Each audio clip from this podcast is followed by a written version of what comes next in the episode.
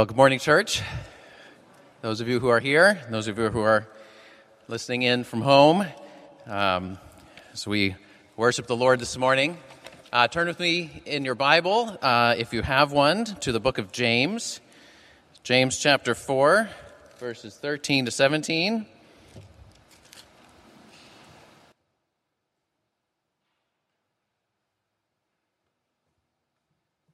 James chapter 4, verses 13 through 17. Uh, let me read these verses. Come now, you who say, Today or tomorrow we will go into such and such a town and spend a year there and trade and make a profit, yet you do not know what tomorrow will bring. What is your life? For you are a mist that appears for a little time and then vanishes. Instead, you ought to say, If the Lord wills, we will live and do this or that. As it is, you boast in your arrogance. All such boasting is evil. So whoever knows the right thing to do and fails to do it, for him it is sin. Some Bible passages seem to ring so obviously true in the age of COVID. And I think this is one of them, right? Here we have a warning directed towards people who are making plans and setting goals and anticipating results with far too much confidence. Now, if you just think over the last six months, probably all of us can identify plans that have had to be canceled, goals that have need to be adjusted, and results that didn't come through in the way we would have expected. And as we look ahead to the next six months, one of the few things that we can be certain of about this world is that many things will continue to be uncertain. What's school looking like in the fall? Well, still up in the air. What about uh, the job market in six months? Mm, that's pretty unclear. Will we see a resurgence of COVID in Connecticut this fall? Well, maybe. What will be the long term effects, socially, politically, economically, of this pandemic that we're living through? Well, we'll have to see how those develop, for good and bad. We're living in a time of uncertainty, and for many of us, uncertainty produces anxiety. Right? If we know what's coming down the pike, we can prepare ourselves for it. If it's already happened, then most of the time we can somehow reconcile ourselves to what has already happened but when so much of what we used to take for granted is now uncertain, we can feel constantly on edge. According to a Census Bureau study, rates of anxiety and depression in the United States have doubled since January. And ironically, uh, younger people, 18 to 29, have had by far the highest increase in rates of anxiety and depression, even though younger people have by far the lowest chance of dying from COVID. Uh, older people, 70 and above, report only one third the rate of anxiety and depression as younger folks. Interesting, right? Now, different ones of us are prone to feel anxiety for different reasons, whether it's health concerns, or whether it's financial stress, or whether it's political turmoil, or whether it's worries for uh, loved ones. But the anxiety we experience is not always in proportion to the danger that we actually face. Sometimes we can feel far more anxiety than is actually warranted. Or sometimes we can feel no concern at all when we actually t- should have some serious concerns. Now, we may not be able to control all our feelings of anxiety, but the thing is, when we let anxiety drive us, it can either make us debilitated and paralyzed and unable to do nearly anything, except worry and, and worry more, or we can become angry and volatile because we don't like feeling anxious and we don't like the uncertainty and we want it to go away, but it won't. Now, it's also possible to respond to uncertainty not so much with anxiety, but rather with arrogance. Right? Many people have become just fed up with all the restrictions and uh, perhaps in some cases with some warrant. Uh, some people see that some particular restriction doesn't completely make sense, and so They've decided, I'm just going to do what I want to do. I don't want anybody to tell me otherwise. Now, of course, that attitude has often surfaces in many circumstances and times, right? That's what James was dealing with in verse 13. He addresses business people who are making confident plans to travel and trade and make money. Now, as far as we know, they weren't, James doesn't mention anything about plagues or pestilences. Uh, but in the ancient world, there was always the possibility of wars, conflicts, famines, pl- uh, plagues, civil unrest, economic decline. Those are always possibilities in the ancient world. And especially when you would travel outside of your homeland. But of course, these people uh, in verse 13 who are talking had a cushion to protect themselves. They were business people. You know, 70 to 80% of people in the ancient world could not fathom traveling to a different place, settling there for a year, starting a business there, because they didn't have the capital to do that. They didn't have the money to travel far. Right? They couldn't, they, they were day, people who were living, uh, living at a subsistence level, surviving day to day. Right? So these people James was speaking to were relatively well off in the ancient world. They had enough capital, enough freedom, enough resources to, to consider traveling to a different city, settling, living abroad for a year, starting their business, trading, and making a profit in the end. Now, there's nothing wrong with any of the things they were planning to do. There's nothing, you know, the Bible never says it's wrong to travel or live abroad or trade or even try to make a profit, right? All of those are legitimate human activities. But the problem, James says, is that these people were boasting in their self centered arrogance. Notice that their plans are all about themselves. There's no acknowledgement of factors beyond their control. There's no mention of God at all, and there's no apparent concern for other people's well being. They're only thinking about what I want to do and how I'm going to accomplish it. Now, how do we face an uncertain world without falling into ungodly anxiety or ungodly arrogance? That's the question we're dealing with this morning and that James is speaking to. So, uh, in this passage, what we're going to see is two truths to remember and two instructions to follow. Two truths to remember and two instructions to follow. So, first truth to remember, we see in verse 14 life is unpredictable and short. You don't know what tomorrow will bring. What is your life? You are a mist that appears for a little time and then vanishes. You know, over and over, the Bible reminds us of how short and unpredictable our lives on earth are. In the Psalms, Psalm 39, verse 5 and 6, surely all mankind stands as a mere breath. Surely a man goes about as a shadow, surely as a breath, they are in turmoil. Or in the book of Job, man who is born of a woman is few of days and full of trouble. He comes out like a flower and withers. He flees like a shadow and continues not. Or in the prophets, Hosea 13:3, we are like the morning mist, like the dew that goes early away, like the chaff that swirls from the threshing floor, or like smoke from a window. Right? All of these metaphors a breath, a shadow, a flower, the chaff, the dew, the morning mist, smoke from a window emphasize how fragile our human lives are. We are not invincible. We are not indestructible. We are not ultimately in control.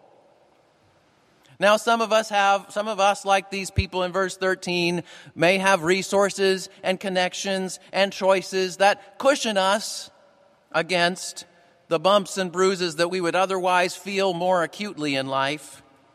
But none of those resources and connections and choices can save us from dying in the end. And over and over, the Bible reminds us of this fact. Now, I think during the course of this pandemic, pretty much everyone has been forced to acknowledge that the, uh, that the first half of this verse is true. You don't know what tomorrow will bring, right? Now, of course, some people knew that pretty well beforehand. If you've experienced trauma, trauma teaches you that lesson. You don't know what tomorrow's going to bring. Now, some of us had been sailing along pretty well, and we thought we had a good handle on life, and maybe it was hardest for us to recognize the unpredictability of life. But here's the question Have we faced not just the first half of this verse, but also the second half? Life is not just unpredictable, life is short. You are a mist, James says. You know, there were maybe a couple of weeks in March when it felt like many people were really grappling with their mortality in the face of this new and mysterious virus. You know, since then, the world has largely moved on from that topic. Right? We're focused on all kinds of other things now suppressing the virus, finding a vaccine, reopening the economy, the coming election, all kinds of other turmoil in the world. And these are all legitimate topics to consider and discuss.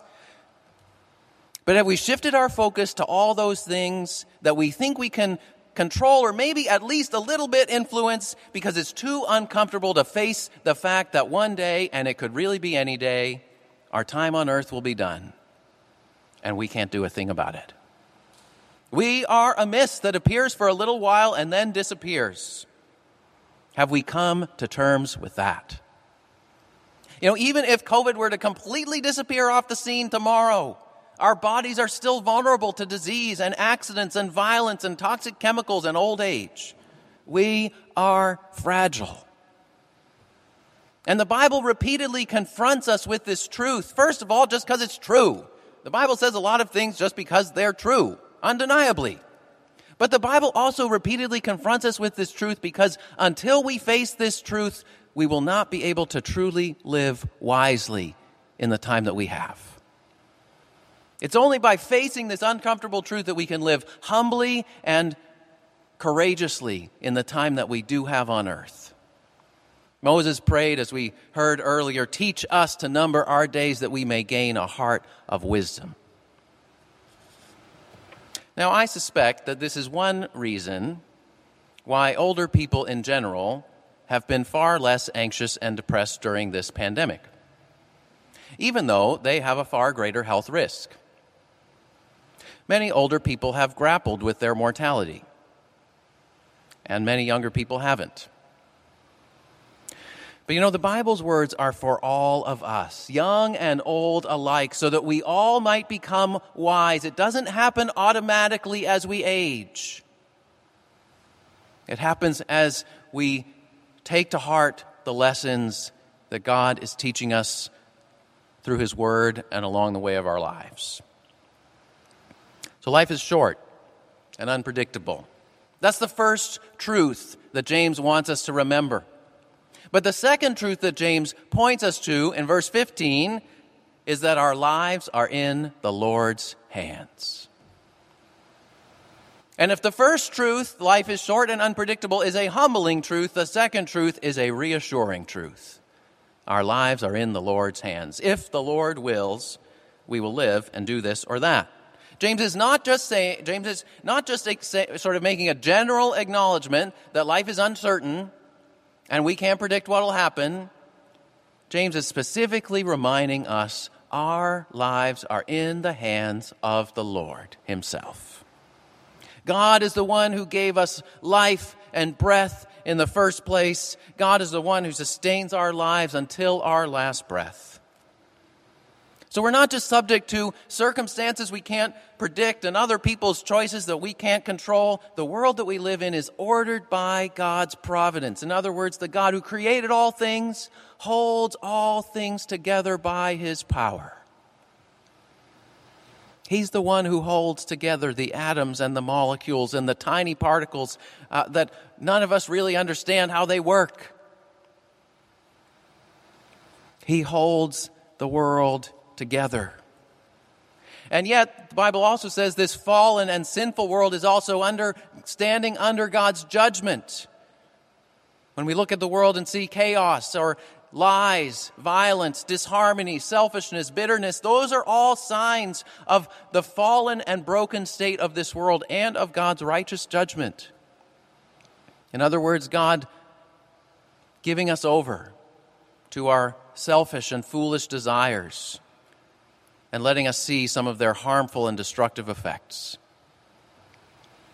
And yet, the Bible says that God not only sustains the world in his providence and, uh, and, and the world is under his righteous judgment, but it's also sustained and kept by his steadfast love. God, does not, God has not unleashed his judgment finally and completely. He also holds us together in his steadfast love.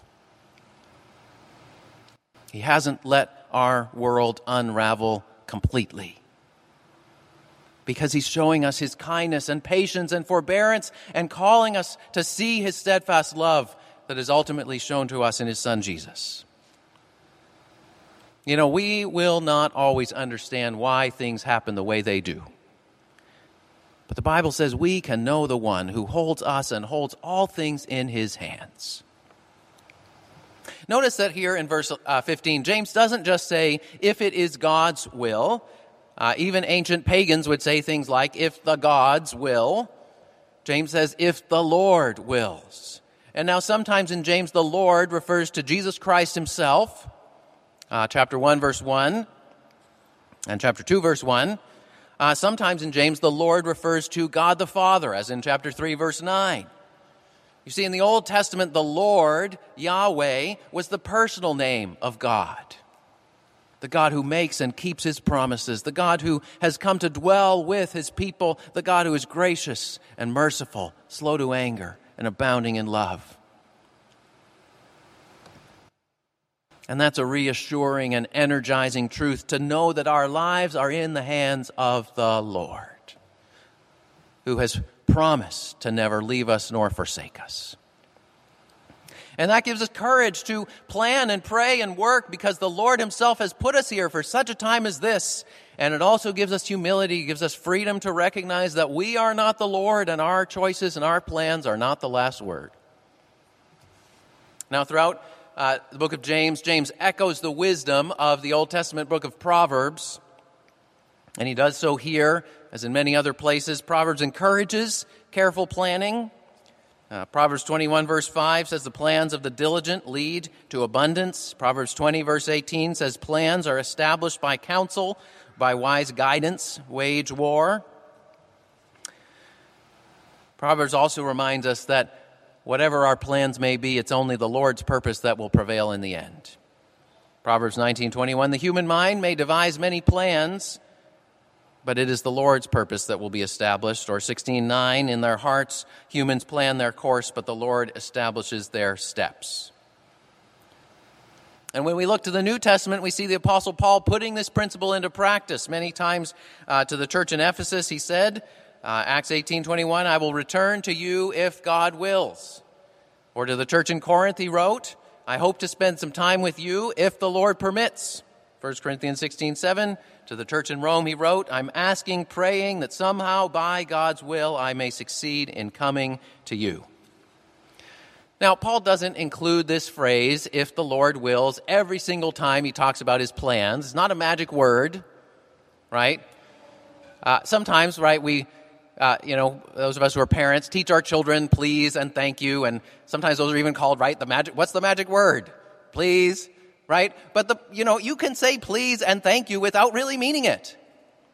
Without really having respect and honor for the person you're speaking to, right? Those words are only supposed to cultivate in us an attitude of respect and honor for whoever we are dealing with. And in the same way, this phrase, if the Lord wills, it's a good phrase to use, but it's meant to cultivate a, a, respect and honor for the God who is sovereign and in charge of all of our plans and who oversees all things. Right? So whether or not we say those words as we're explicitly as we're talking about our plans, all of our plans are we're meant to be reminded that all of our plans are subject to that, subject to that provision. So, two truths to remember life is short and unpredictable. Our lives are in the Lord's hands. Now, James gives us two instructions to follow that flow out of these two truths in verse 16 and verse 17. So, first instruction to follow, verse 16 don't boast in arrogance, instead, plan with humility. See, the major problem that James seems to be dealing with in these verses is arrogant presumption. And this is especially a temptation for those of us who, like the business people in verse 13, are relatively well off. The people in verse 13 could make travel plans. They had enough money to move to a new city. They had enough capital to launch a business there. They had options. And compared to most people in the ancient world, nearly everyone, not, not everyone, but the vast majority of people in America today have options that pe- most people in the ancient world could never have imagined. Right? The ability to get in a car and travel. The ability to even get on a bus and travel. The ability to move to a new location, a new apartment, a new house. Right? The ability to consider multiple options about what our job might look like or our career might look like. Again, not everybody has all those options. Some people are just trying to survive day to day. Right? Maybe you're just trying to survive day to day. You feel like, I don't have many of those options. You know, but, but many of us have at least some options. And the more options we have, uh, the more this warning, the, the, the, uh, the more seriously we need to take this warning. Now, having options is a gift. Right? Having options is not a bad thing. It's not evil. When God put Adam and Eve in the garden, He gave them a wealth of options. He said, You can eat from any tree in the garden. There are so many good options that are open to you. And He said to them, Be fruitful and multiply and fill the earth. He gave them a mission and He gave them all kinds of options about good ways to fulfill that. And yet, what happened? They fell into arrogant presumption. They disregarded the wealth of options that God had given them, and they arrogantly presumed to take from the one tree that God had prohibited. You see, having options, whether it's wealth or privilege or leisure time or the means to travel, it's a blessing from God, but it comes with this temptation because having options allows us to feel less directly dependent on God for our every breath.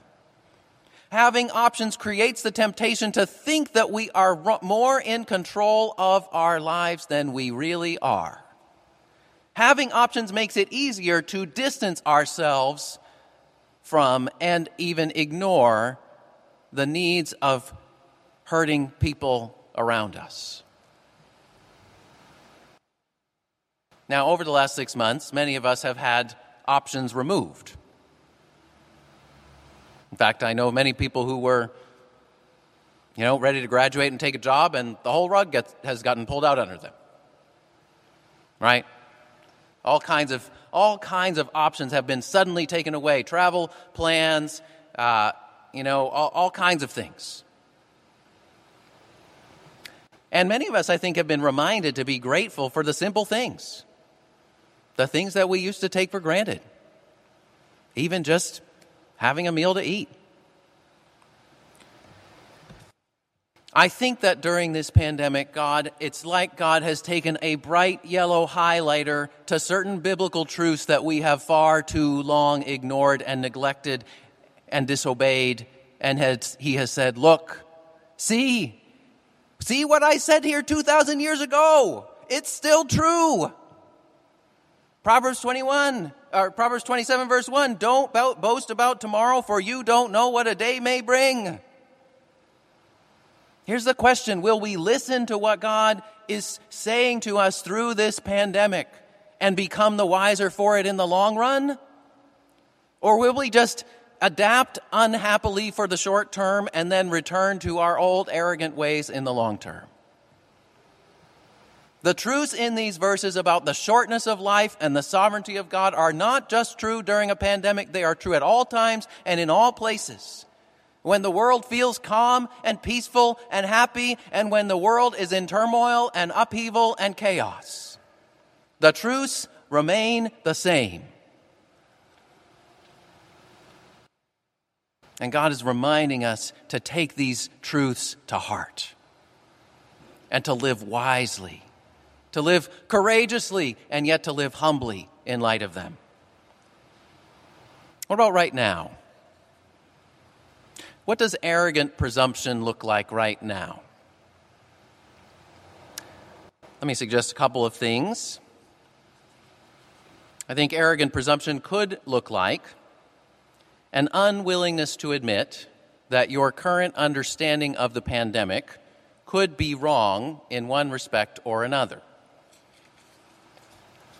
Now, I've talked to many of you and I read the news and I've heard all kinds of perspectives on this pandemic, right? Probably we all have, right? A very wide range. And guess what? A lot of these perspectives directly contradict each other and can't all be true at the same time. Now, we can be confident of the things that God has revealed in His Word. Because guess what? There are many things that the Bible has said and the church has consistently taught for 2,000 years. They're not going to change tomorrow. Christ died on the cross for our sins. He rose up from the dead on the third day. Jesus Christ is the same yesterday, today, and forever. We can hold on to those truths with confidence, and they won't change. But this virus has been around for less than a year. Now, whatever you think of the virus or the government's response to it or society's response to it or our church's response to it, you and I might look back five or ten years down the road or even five or ten months down the road and we might see some things about this situation differently. Right? That's, that's at least a strong possibility that we will look back and say, huh, well, in hindsight, I guess that looks sort of different. And we can't completely predict what our insights down the road are going to be. So let's acknowledge with humility what we know only tentatively and in part. Right? We have to make decisions based on limited knowledge. Right? We shouldn't just do nothing. But we have to acknowledge what we can know with confidence and what we know only tentatively and partially. Second, uh, what might arrogant presumption look like right now? Well, very practically, consider what are you hoping to accomplish in this next year? Right? Like these people in verse 13. They're talking about their plans for the next year. Now, it's good to have plans and goals. If you don't have any plans and you don't have any goals, then you should start praying about that and maybe talk with somebody else about what are you intending to do over this next year? How are you intending to grow? Right? But look at the people's goals and plans in verse 13. It's all about themselves. I want to travel and live abroad. There, I have ambitions for career and business. I want to make a profit. God and other people were nowhere in the picture. Now let's consider our own plans and goals. Are they centered on ourselves, on our own desires and our own ambitions? Is God in the center of the picture, or is God only on the periphery, or not even really in the picture? What about other people? What about other people who God has put around you, even people who God has given you a responsibility to love and care for? You know, according to the Bible, self actualization is not the ultimate goal of life. It's far more about coming to love God and love our neighbors and be the people that Christ is making us to be. So, as you make plans and goals, think about these questions practically. What are your spiritual goals for the next year? How are you seeking to grow in the knowledge and love of God? Now, that's something that no earthly circumstance can ultimately hinder right? God's work in us through His Spirit. Second, how can you grow in love for other people? Let's say, you know, if you run a business, right? This passage is sort of slanted toward people who run businesses, right? Merchants in the ancient world. What does it look like to serve your customers and your employees despite the challenges that the pandemic presents? Or if you're a student or an employee, what is it, how can you love and serve your fellow students, uh, your employer, and the people that you are, uh, your, and your customers, people you're responsible to serve and care for? Have you submitted your plans and goals to the Lord in prayer? All right, that's a good place to start. Because when we give our plans and goals to the Lord in prayer, God starts to, that's one way that God starts to put in us his godly desires and godly ambitions, and, and He starts to reshape things around what He is wanting to do with us, which will ultimately be far more valuable and far more lasting than just what we come up with on our own. So that's the first instruction to follow. Don't boast in arrogance, instead, plan with humility. But then, verse 17, we come to the second instruction to follow. As we come to the conclusion of this passage, don't be paralyzed by anxiety. Instead, act with courage. Whoever knows the right thing to do or knows the good uh, that he can do and fails to do it, for him it is sin. Now, on first glance, this saying might seem to come out of nowhere, right? It doesn't seem immediately connected to this discussion about plans and goals and if the Lord wills uh, to verses 13 and 16, but it creates an important balance. Right? If verses 13 through 16 warn us against the danger of arrogance and presumption, verse 17 warns us against the danger of being controlled or paralyzed by our anxiety. You see, sin is not just doing and saying and thinking things that we shouldn't, it's also failing to do the things that God has given us to do. Proverbs 3:27 says, "Don't withhold good from those to whom it is due when it is in your power to act." Right? Think about what James has said already about what true faith in action looks like. Visiting orphans and widows in their affliction, right? Caring for the most vulnerable. Treating all people fairly and without partiality. Uh, James gave an example in chapter 2. If you see a brother or sister in Christ who doesn't have enough food or clothing, don't just pray for them, don't just wish them well, make sure their needs are met. Right? Whether you do it or whether you sound the alarm bell and get other people involved and get, get the community involved in caring for each other. Right? And if we neglect to do the things that Jesus has instructed us to do, that is also that that that is all can also be a form of sin. Right? Not not only doing the things that we shouldn't. See, I think today there's a danger of arrogance and presumption, of acting in selfish and foolish and short sighted ways, but there's also a danger of being paralyzed by anxiety. And in the process, missing the opportunities God has given us to do good to the body of Christ and to the surrounding world and to honor his name. You know, so think about what opportunities has God laid before you in this season. Now, some of those may involve some risk. And if it involves risk, you need to use your discernment, as we always must, about what risks are worth taking. Not every risk is worth taking. And not everyone should take the same risks. Again, in a pandemic or otherwise. But here's the thing sometimes we hold back from doing good not because we thoughtfully assess the risk and discern that it's unwise, but simply because the task is uncomfortable and inconvenient. And, you know, I think we, we over, over the last few months, we've been trying to navigate this balance as a church, right? We, we want to be careful. We don't want to encourage people to take foolish and unnecessary risks. At the same time, we want to be courageous. We want to actively love one another and carry out the mission God has given us, even if that is more inconvenient than usual.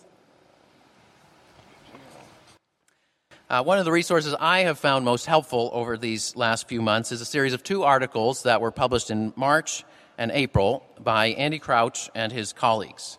Uh, they run an organization called Praxis. Uh, and these articles are written especially to business and organizational leaders, but I think there's wisdom in them for everyone. Uh, but particularly if you're in a position of leadership, uh, I would highly recommend that you read these articles.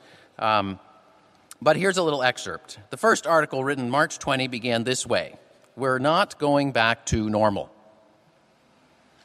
Uh, and right, four months later, that's certainly right, right? The, the coronavirus is not just something for leaders to get through for a few days or weeks.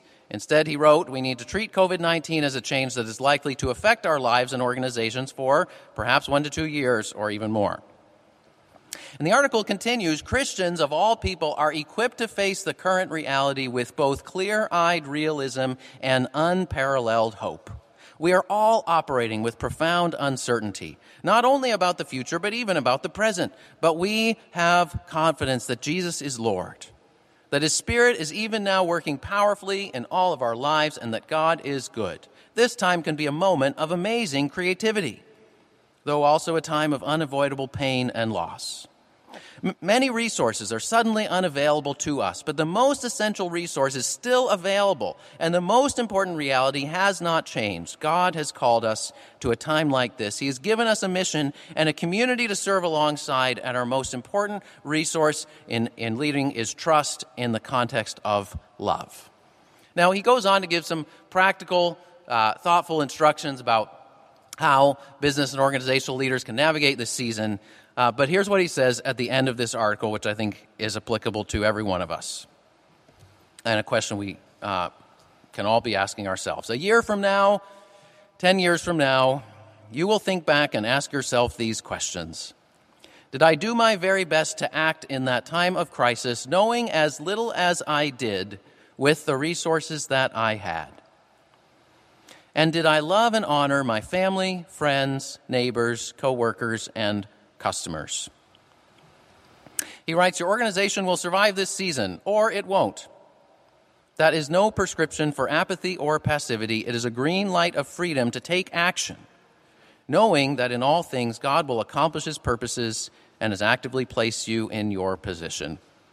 Brothers and sisters, God has brought us to such a time as this. By his grace, may we plan with humility and may we act with courage. Let's pray.